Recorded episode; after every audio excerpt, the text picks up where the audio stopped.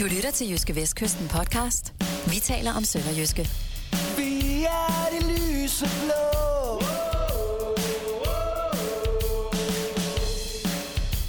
Sønderjyske op og stå.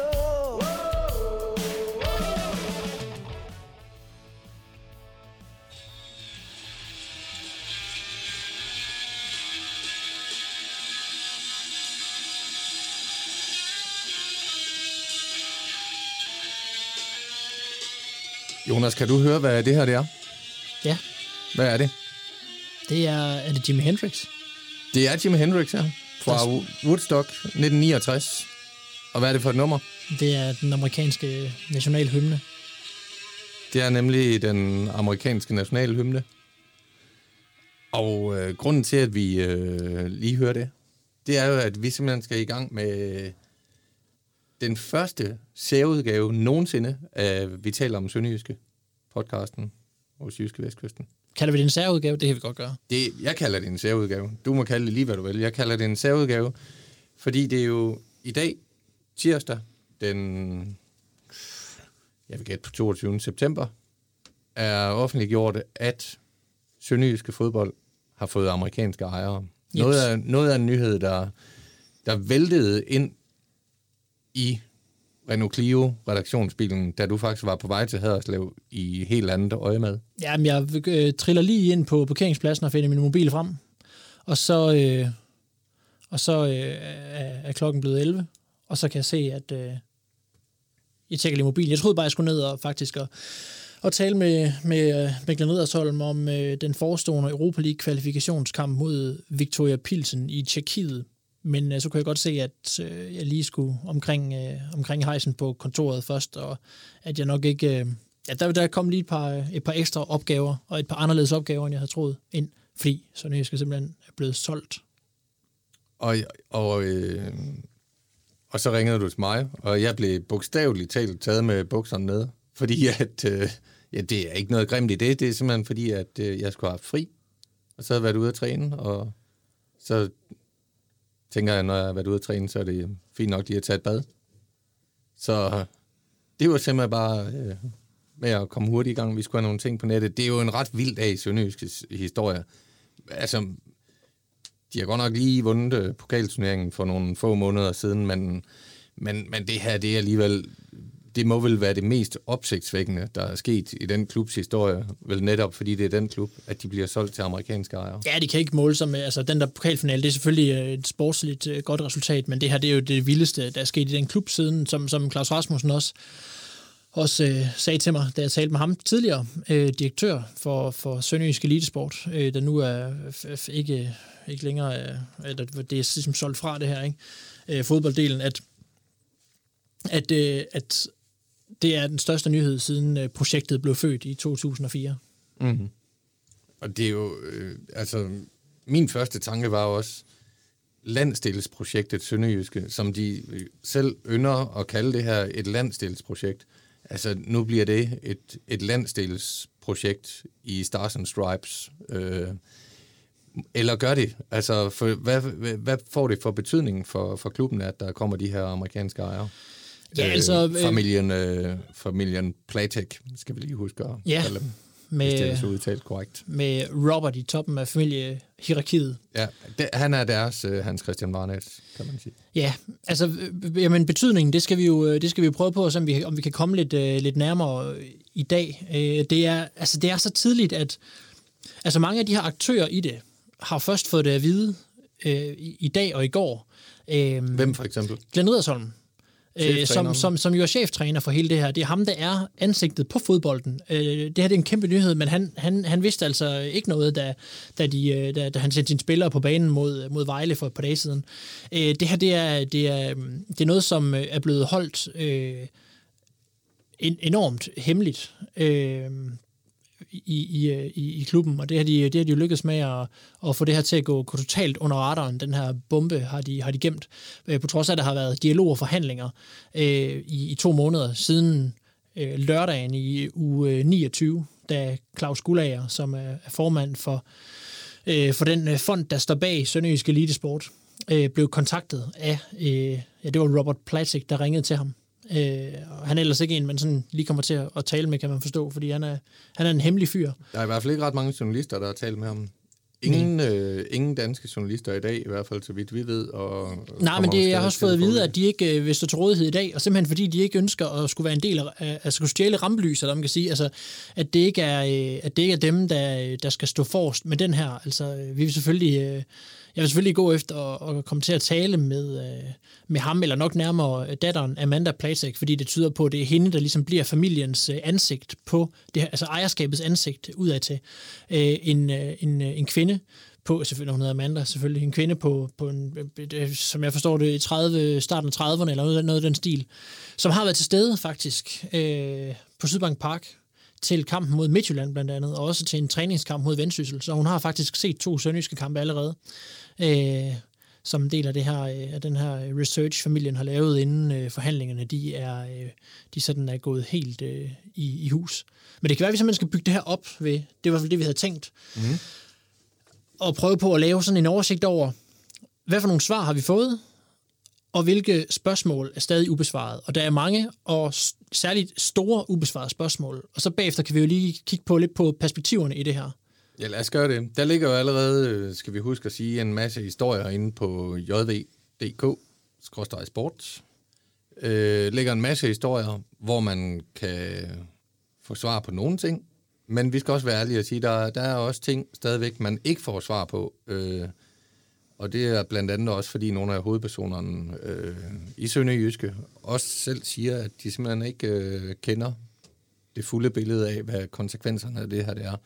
Men ja, lad os kaste os ud i det.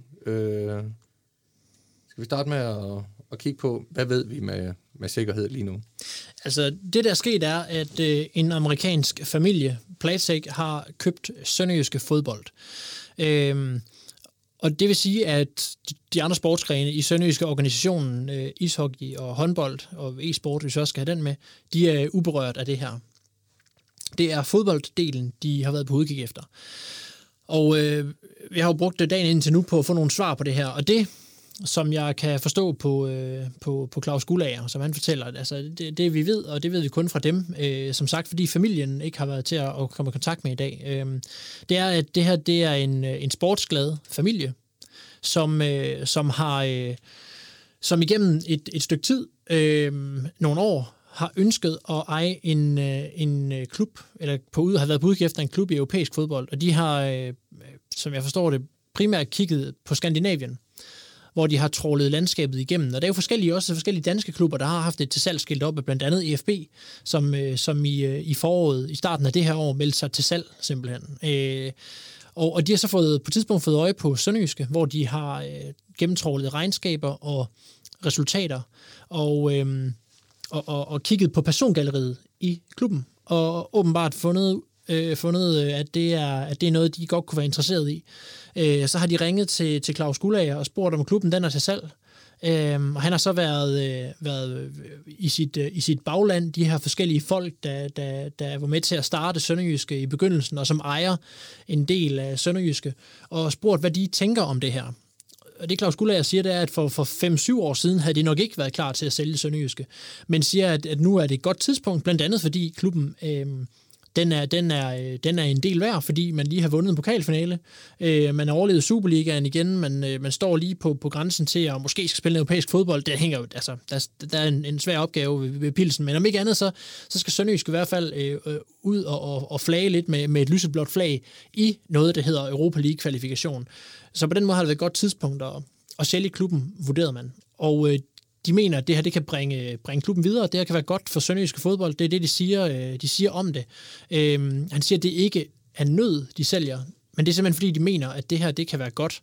Superligaen, den er jo skåret ned til 12 hold nu, og mange andre klubber henter investeringer ind, som er større end det, Sønderjysk kan være med på. Og så har man vurderet, at hvis vi skal følge med i det her, så bliver vi nødt til at få nogle flere penge ind. Så kigger man på de sponsorer, man har nu. Kan vi tro på, at der er nogle af dem, der er villige til at lægge en investering, der er markant større end det, de gør nu?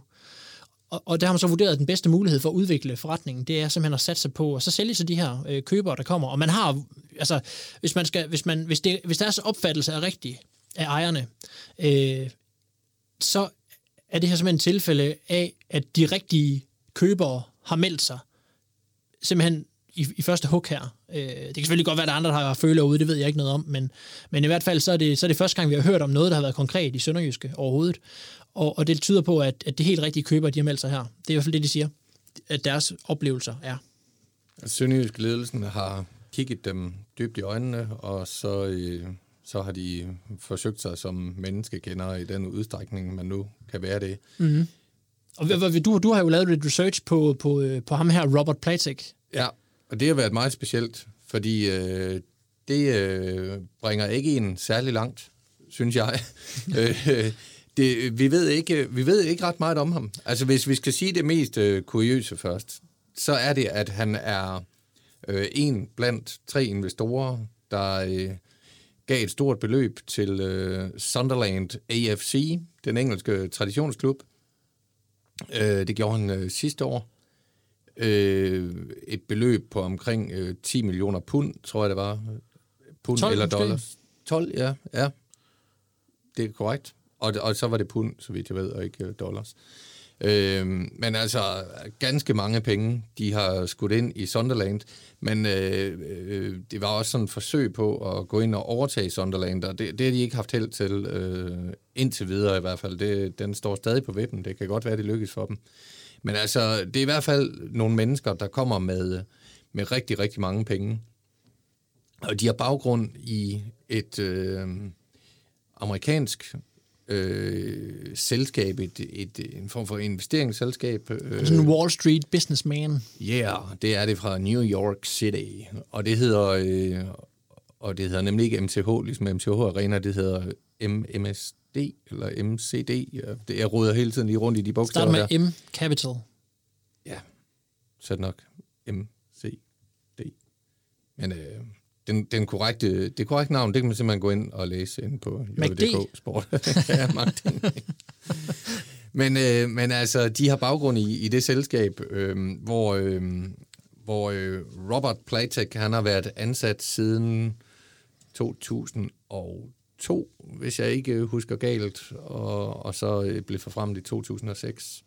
Og Robert Platek er en mand, som i de sidste 34 år, siden han fik en bachelor fra et universitet i USA, så de sidste 34 år har han simpelthen levet af at være finansrådgiver og været i investeringsbranchen, og har været det angiveligt med meget, meget stor succes, og i hvert fald så har han opbygget en formue, der har gjort, at ham og hans familie nu kan gå ind i projekter som for eksempel Sunderland og så også Sønderjyske. Men meget andet ved vi ikke om ham. Altså, han er tilsyneladende ikke en mand, der giver interviews, og han er tilsyneladende ikke en mand, der er i medierne, og det kan jo også have noget at gøre med, at han netop er amerikaner, og han er fra New York City. Altså, der skal man måske lige op på en lidt anden hylde, end man skal i Danmark, for at være interessant for medierne og for offentligheden, så det er nok lidt nemmere at gå under radaren i New York, end det er i Haderslev. Så derfor så ved vi ikke. Vi ved ikke meget om ham. Vi ved, at de folk, der har forhandlet med ham i sønderjyske folkene, de har oplevet ham som en ydmyg mand, faktisk. Altså ikke som en frembusende businessman, der kommer med en pose med mange, mange, mange millioner i, og sparker døren ind og siger, nu skal jeg vise jer med fodboldklubben. De har oplevet ham som respektfuld og ydmyg, siger de. Og det er jo noget, det er jo nærmest som malet på væggene i spillertunnelen nede i Haderslev. Helt klart.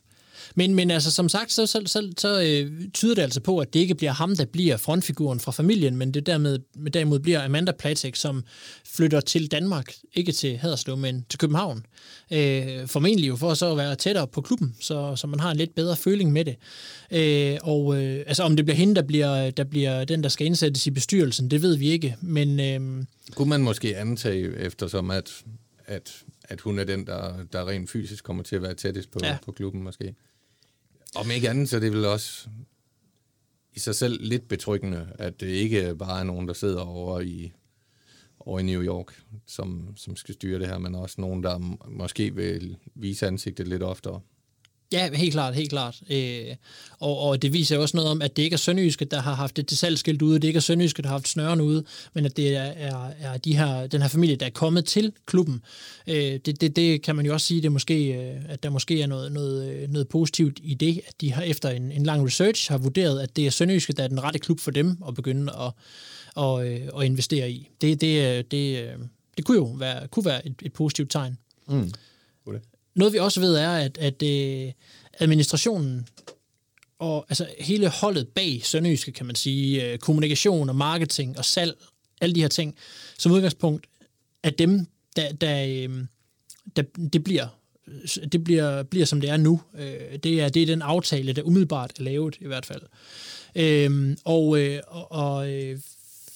Derfor kommer man ikke til at kunne se så stor en forskel i første omgang, i hvert fald i persongalleriet, der sidder og har deres dagligdag i Sønderjyske. Nej, og nok så vigtigt også for nu i den her podcast taler vi om sønderjyske fodbold jo, men der er jo rigtig mange i vores område, som nok også i dag sidder og tænker på, hvad skal der nu ske med håndbolden, hvad skal der nu ske med ishockeyen? Og der lader det jo til i forhold til de mennesker, vi har talt med i hvert fald, at håndbold og ishockey forretningerne kører videre, som de har gjort hidtil, og at det ikke får nogen sportslige konsekvenser. Så heller ikke i den positive retning godt nok, men at det ikke er noget med, at de vil blive skåret fra på nogen måde, eller mennesket. Noget af det, jeg bliver fortalt, der er i aftalen her, er, at, og det kan måske berolige nogen, der også tænker, kan vide, hvad der skal ske med klubben her, Sønderjyske skal fortsat holde til i Haderslev, Sønderjyske skal fortsat spille i lyseblåt. Sønderjyske fortsætter med det logo, man har nu. De ting ligger fast. Så det er ikke sådan, at klubben skal til at spille i gult og får hjemmebane i Rødovre. Der bliver fortsat en forankring i Haderslev, hvor klubben hører til nu. Og det tror jeg vil berolige rigtig mange i den her forbindelse. Og det er altså indskrevet i aftalen, i købsaftalen. Så det er ikke noget, så vidt vi er orienteret, så er det i hvert fald ikke noget, at de nye ejere kan løbe fra. Nej. Det kan være, at vi skal springe til de ting, vi ikke ved noget om. Ja, nu bliver det langtrukkent.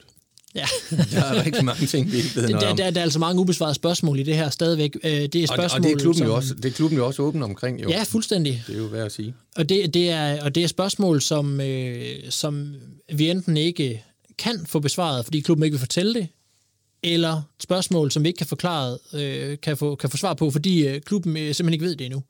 Vi kan jo starte med det, som det hele handler om her. Hvad koster det? Ja, pengene. Altså, det kan godt være, at man støder nogen, som siger, at det hele handler om, men altså, det er jo de her penge, der er baggrunden for, at det her, det også har været interessant, det er klart. Ja, hvis der ikke fandtes penge i verden, så skulle Sønderjyske nok ikke ejes af en familie fra New York. Nej, altså, man kan sige, for lige at springe tilbage til det, vi ved i øvrigt, det er jo også, at grunden til, at man har været interesseret i det her salg, er jo også, at man kan se den her øgede konkurrence i Superligaen, ikke? Og hvis man skal hænge på, det sagde jeg måske før, det har jeg måske allerede sagt, men at hvis man skal hænge på i det der løb der, så skal man have nogle flere penge, ikke? Så det er jo så det er simpelthen pengene, det handler om. Men vi ved ikke, hvad der er betalt. Vi ved ikke, hvad sønderjyske fodbold har været værd. Det har de ønsket at holde for sig selv. Derudover ved vi ikke, hvor mange penge de kommer til at sprøjte ind i sønderjyske. Det skal de simpelthen til at afklare nu. Vi ved heller ikke, hvad målsætningen og ambitionerne bliver. Og for lige at konkretisere de ting, så kan man sige, at vi ved endnu ikke, om Sønderjyske skal til at bokse med et spillerbudget, der ligger i nærheden af OB og OB på sådan en, hvad skal vi sige, en 40 millioner, som måske er en 12-15 millioner større end det nuværende spillerbudget. Eller om vi skal op og snakke FC Midtjylland, FCK spillerbudgetter på 70-80-100 millioner. Det ved vi ikke noget om. Vi ved heller ikke, hvad der skal ske med holdet. Vi ved ikke, om den amerikanske familie kommer med 16 amerikanske spillere, som de synes skal til at spille fodbold i Haderslev. Det er måske ikke umiddelbart ud for de indikationer og de vibrationer, som Playtech-familien har efterladt, så er der ikke noget, der tyder på det. Men vi ved det ikke endnu. De der detaljer er ikke på plads. Vi ved ikke, om de synes, det er en super god idé at have Glenedersholm til at rende rundt og råbe og skrige blandt spydkastende unge mennesker på Haderslev Idrætscenter, eller om de tænker, vi skal have en udlænding ind, eller vi skal have en som vi, hvad skal vi sige, bedre kan styre, eller en mand, vi kender bedre. Det ved vi ikke noget om. Vi ved heller ikke, om Sønderjysk er en mindre brik i et større spil, som også omhandler Sunderland, fordi der kunne jo godt laves en kobling mellem Sønderjysk og Sunderland, som der også er mellem FC Midtjylland og så Brentford, som er lidt sammenlignelig med Sunderland lige nu måske. Det er gætværk. Ja, det skal vi understrege. Det er rent gætværk. Men altså, det er ting, vi kun kan gætte på nu. Altså, og det er jo interessant at se, hvor mange af de spillere, der er på holdet lige nu, som også vil være at finde på holdet om et år. Ikke? Det kan godt, der har været stor udskiftning i Sønderjyske på det seneste, men det er altså, det må vi se, hvad det bliver til. Altså, ud fra min snak med sportschef Hans Jørgen Haysen, fortalte han også, at der er ikke noget, der tyder på, at den her ungdomssatsning, at den her strategi om at forynge truppen, at den skal ændres. Tværtimod, som man siger, så er det måske også noget af det, man gerne vil booste. Ikke? Det er i hvert fald et håb i den sportslige sektor. Men vi ved ikke, i hvilken form det bliver. Det vil i hvert fald være meget relevant, som vi også kort har været inde på, at Sønderjysk meget hurtigt får forbedret faciliteterne. De har fået et stadion, der har været under forandring og er blevet noget mere fodboldstadion og opholdt sig på. Ganske okay stadion, men træningsfaciliteterne og andre faciliteter rundt om, det har altså ikke...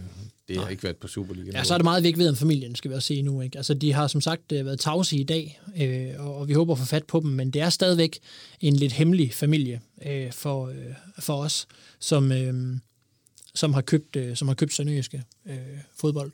Men man kan sige, for at runde den her med spørgsmålene af, pengene og holdet, hvad kommer den til at bestå af, og så målsætningen.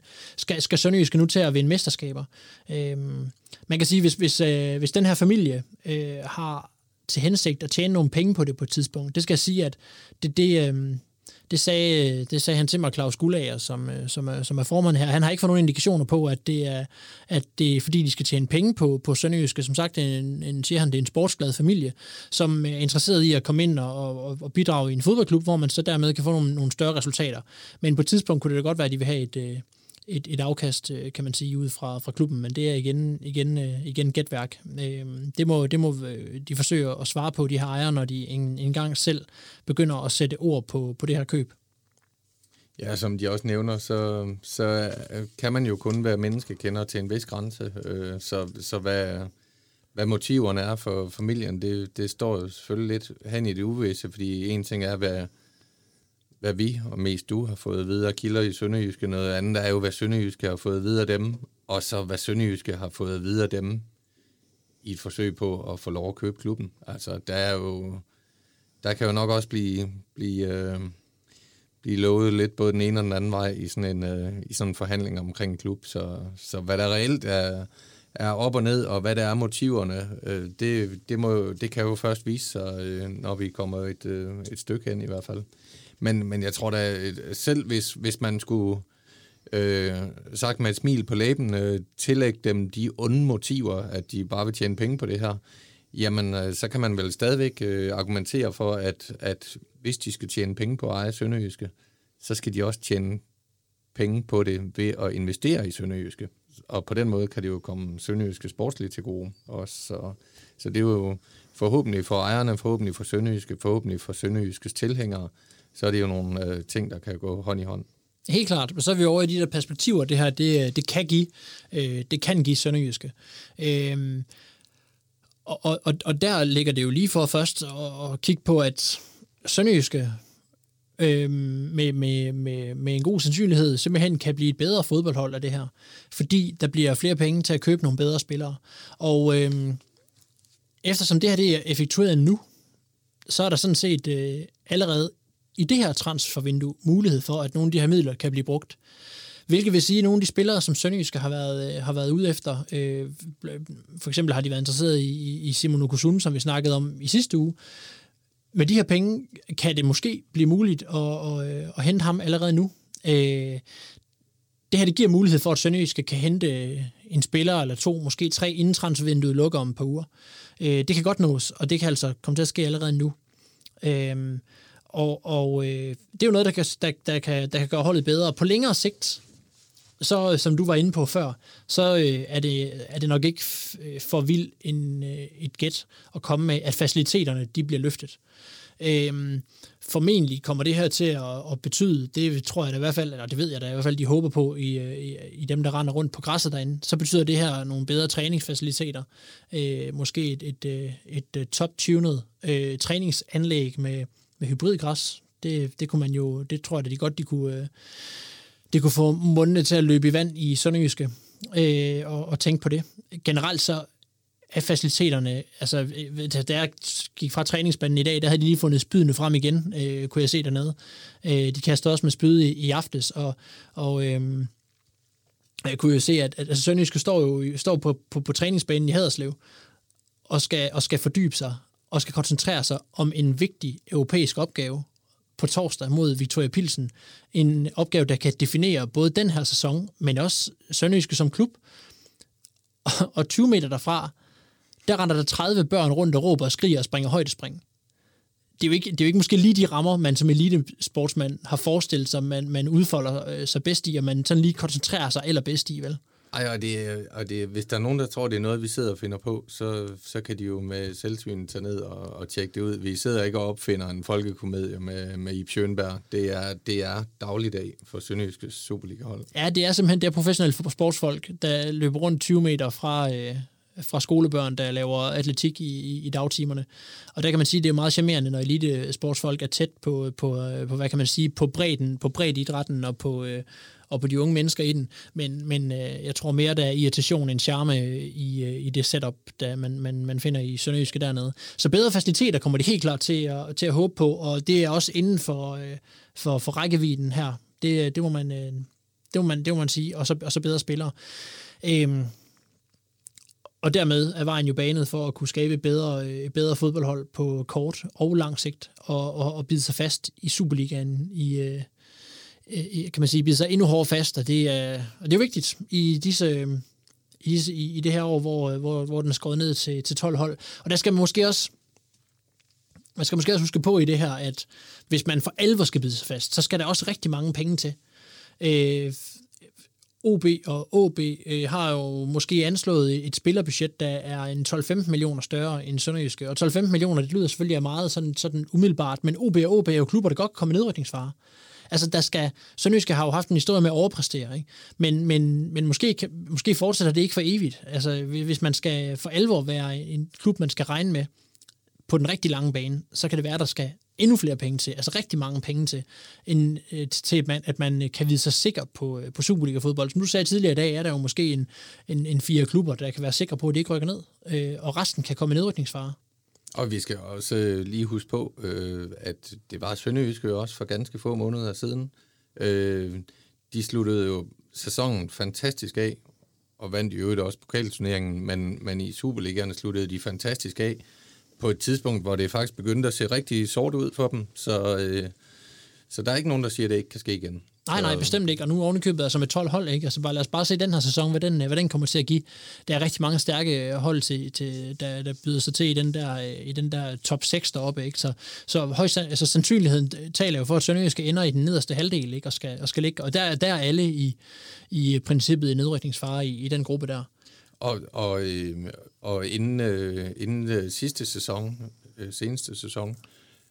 var det jo også sådan, at Sønderjyske faktisk brugte mange penge på at bevare en god trup og på at forstærke sin trup, fordi klubben vidste, at det ville blive en meget hård sæson for ikke at rykke ud med 3 nedrykkere. Så der investerede man nogle penge og tog et underskud på det.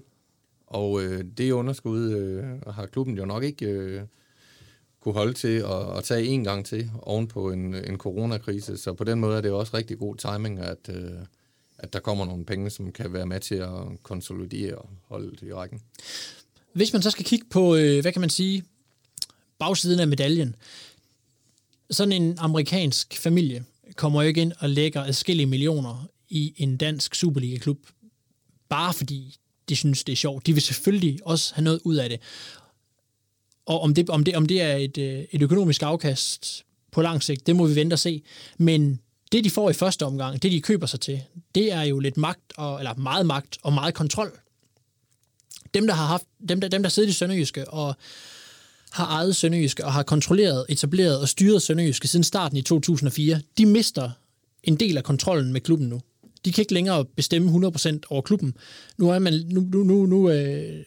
Nu kan den her amerikanske ejer i princippet gøre med klubben, hvad der passer dem. Selvfølgelig inden for den her aftale, vi har nævnt lige før. Men hvis det står dem frit for i virkeligheden at værfe Claus Rasmussen ud, hvis ikke de synes, han er en dygtig nok direktør. De kan gøre meget med den her klub, og den kontrol har jo, som Sønderjyske, kan man sige, kredsen i Sønderjyske har haft siden starten, den har jo været bygget på den her lokale, regionale forankring, ikke? Og den må man jo sige, at man mister. Sønderjyske har altid solgt sig på at være landsdelsprojektet, og med alle de her små byer broderet ind i trøjen. Pludselig skal der måske også til at være Stars and Stripes inde i svedkanten af trøjen der, ikke? Fordi lige pludselig så melder der sig jo en amerikansk familie, der også vil have noget at skulle have sagt. Og der kunne man jo godt forestille sig, når der skal træffes beslutninger i fremtiden, at de ikke skæler så meget til, om de synes, det er et sjovt projekt nede i Tønder. Så er det givetvis nogle andre bevæggrunde, de træffer deres beslutninger på. Man må i hvert fald sige, at, og det er helt uden, at det skal lyde som en nedgørelse af Sønderjyske, fordi at det Sønderjyske bliver sådan lidt forbundet med, at det skal bare være hyggeligt og sådan noget, og sådan er det selvfølgelig ikke. Det har selvfølgelig været benhård forretning, ellers så har klubben jo ikke kunne være i bedste række i dansk fodbold i så mange år, som de har været. Men vi må også bare sige, at der er nok et stykke vej i mentalitetsforskel fra den her familie med baggrund i noget finansielt erhvervsliv i New York, og så til en dansk fodboldklub. Vi behøver ikke, det kunne være andre end Sønderjyske, men for mange danske fodboldklubber har det jo bare været sådan, at det har været en succes i sig selv at være med. Altså at være med i Superligaen. Selvfølgelig vil man gerne vinde, men det at være med i Superligaen, det har været en succes, fordi at det for rigtig mange har handlet om at undgå at rykke ned. Og der kunne man godt forestille sig, at der måske kommer nogle amerikanere ind med en lidt anden mentalitet, som meget, med meget skarpt blik vil kigge på, udfylder alle mennesker rollen til perfektion. Ikke bare på søndag, men også mandag, tirsdag, onsdag og de øvrige ugedage. Så det kunne jo godt være, at der kunne ændre sig lidt på den måde, i hvordan stemningen er i klubben.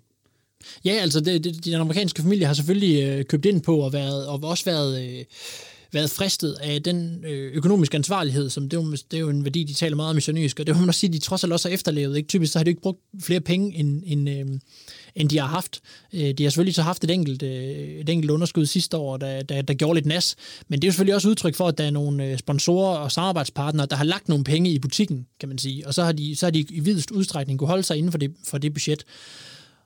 Og det er klart, at amerikanske ejere her, der kommer ind, ser, at man godt kan forvalte pengene. Og det er selvfølgelig noget, de ser positivt på, men de kommer selvfølgelig også ind med en eller anden kynisme og ikke så mange følelser i klemme, og de vil nok have nemmere ved at træffe nogle af de hårde beslutninger, som måske er sværere at træffe i en klub, hvor man er meget opsat på, at det her, det skal være, man skal have hele landsdelen med, at det her, det skal være noget, som rigtig mange i baglandet synes er en god idé. Vi må bare sige, uanset hvor meget, uanset hvor sportsglade de er, eller hvor sportsglade de siger, de er, så må man bare sige, at det kan jo i sagens natur ikke være hjerteblod for dem. Det kan det jo ikke. Nej. Som det er for mange af de mennesker, som er i Sønderjyske nu, fordi de har været med fra start af, fordi det er deres egen landsdel, og det er deres klub. Det kan det jo ikke være på samme måde. Det kan det måske blive ad over, men det er det jo ikke lige nu. Sådan er det jo bare. Sådan er det. Det gør, vi skal runde af med, så vi lige kigge til på torsdag, eller hvad? Ja, vi skulle jo egentlig have, have lavet en podcast om Europa Cup kvalifikationskampen ud mod Viktoria Plzeň. Nu sad vi og så den spændende lodtrækning i sidste uge. Ja. Så, til den mulige næste runde. Ja. Men der venter jo så lige Pilsen først her. Og hvis jeg kan måske bare gøre det kort. Viktoria Plzeň er et virkelig godt hold. De bliver altid enten nummer 1 eller nummer 2 i den tjekkiske liga. De har flere landsholdsspillere på holdet. De spiller virkelig godt med bolden, og Sønderjyske skal virkelig spænde ballerne, hvis de skal have et resultat med hjem fra Tjekkiet. Og jeg tror faktisk, Viktoria Plzeň, de vandt 4-1 på udebanen i weekenden. Jeg var inde og tjekke det. Ja. Så vidt jeg husker, vandt de 4-1 i en udekamp. Sønderjyske, de spillede også en udekamp. Den tabte de 4-1. Ja, det har du ret i. Glenedersholm, han har været nede og kigge på Viktoria Plzeňs spil, og han har i hvert fald blevet hæftet sig ved, at de spiller enormt godt med bolden. Så det kan ikke betale sig at gå alt for højt op og presse dem, fordi så spiller de bare rundt om dig. Så jeg har perfekt taktik, så. Ja. Så Sønderjyske skal lade være med at give dem bolden. Jeg tror simpelthen bare, de skal parkere landsdelsbussen. Ja. Ej, det er perfekt. Ja, den tager de med til. Hvis de kan få den med i flyet til Tjekkiet, så tager de sgu den nyindtapede landstilsbus med. Altså, hvem ved? Nu tænker jeg bare stort. Er der et landstilsfly på vej? Fra New York City. Lad os pitche ideen for Amanda Platek, når vi ser hende på stadion. Med logoet med løven. Det skal de have. Det er de fortjent, synes jeg. Ja, det synes jeg, der er perspektiv i. Men altså, det er en vanskelig opgave, Sønderjyske står overfor. Man kan sige, det er noget der, hvis man skal drage noget positivt ud af det, nu tabte de godt nok lige til Vejle og fik en ordentlig losing der. Hvis man alligevel skal finde nogle positive elementer ud fra de første runder her, sådan opsummeret, så er det, at Sønderjyske holdt FC Midtjylland på meget få chancer i åbent spil. Der var godt nok lige en afslutning på indersiden af stolpen og så videre, men holdt Midtjylland fra at score, så er det sådan set næsten lige meget, hvordan det foregår. Hvis du holder Midtjylland fra at score, så har du gjort det ret godt defensivt. I kampen efter mod Vejle, i første halvleg, i den første times tid i virkeligheden, der holder Sønderjyske i ret stor ud, altså der holder Sønderjyske faktisk Vejle fra chancer i åbent spil. Det var lidt, det var, altså Victor Penny nåstede rundt i der og begik et dumt straffespark på Alan Sousa, som han scorede på, og så får de et straffespark senere på, som er, det kan godt dømmes, men man er meget tynd, ikke, da Mads Albeck har fat i trøjen på, var det Wahid Fagir. Men altså ikke nogen mål i åbent spil. Det kommer så til sidst, da Sønderjyske åbner op, og så siden kollapser totalt ned i det der forsvar, ikke? Og så den analyse går vi ikke ind i i dag. Men man kan sige, at der var bare nogle elementer i det her, i defensiven, fra begge kampe, man faktisk godt kunne tage med. Men lad os bare sige, at i Vejle-kampen kunne man tage det med, der skete, indtil der var spillet den 60-70 minutter. Offensivt kan Sønderjysk jo godt straffe sin modstander på dødbolde og på omstillinger. Og omstillinger bliver jo et nøgleord netop mod Viktoria Plzeň her. Victor Pindi er rigtig dygtig til at se omstillingerne. Han er så tvivlsom til kampen, har lidt skavank, men dygtig til at se, hvor han skal låse bolden hen, når muligheden byder sig. Og så er der nogle hurtige folk op foran Anders K. Jacobsen og Alexander Barre, som kan jagte de her bolde. Så det er nok Sønderjyskes muligheder. Og så må man sige, at som jeg præsenterede det for Glenedersholm, hvis det her det var en Tour de France-etappe, så ligger der et bjerg uden for kategori foran dem. Hvis de kommer over det bjerg, så er den næste udfordring måske en kategori 1 eller kategori 2, når de skal møde enten her på LB Sheval eller Motherwell. Jeg aner ikke noget om de hold, men jeg kan ved i hvert fald, at det er nemmere opgaver end mod Viktoria Plzeň. Og så er det i det, at Sønderjyske, de falder sjældent igennem 2 kampe i træk. Så det skal de ikke gøre torsdag. De skal brage igennem, de skal tonse til tjekkerne, de skal krænge kapslen af pilsen, og så skal de videre i Europacupen, sådan at det kan blive et nyt europæisk eventyr for den klub. Har du mere at tilføje til det? Eller, ikke til den kamp, nej. Eller skal vi bare slukke for mikrofonen, og så fyre op for Jimi Hendrix' Star Spangled Banner fra Woodstock 1969? Ja, nu bliver det, jeg tror, vi må udsætte til næste uge og finde en skala af FM-kop. Ja. Vi kom for skade og udløjede en skala af FM-kop som pokal til vinderne af den uofficielle Superkop, og det er vi troede egentlig, den var gået i glemmebogen, men der er åbenbart, det er i hvert fald en lytter til vores podcast, altså pressechef Jakob Ravn, og han gjorde os opmærksom på, at den kop, den regner de selvfølgelig med at få. Vi har, det hedder sådan noget, hedder vel at gøre regning uden vært, fordi vi udlod en pokal, vi ikke havde. Men vi skal nok finde en skala af 5-kop. Der må være en et eller andet sted. Sådan er det. Vi går ud og leder, og så ønsker vi Sønderjysk held og lykke med både projektet med The Star Spangled Banner, og ikke mindst med deres torsdagskamp. Kan du sige morgen på amerikansk? Morgen.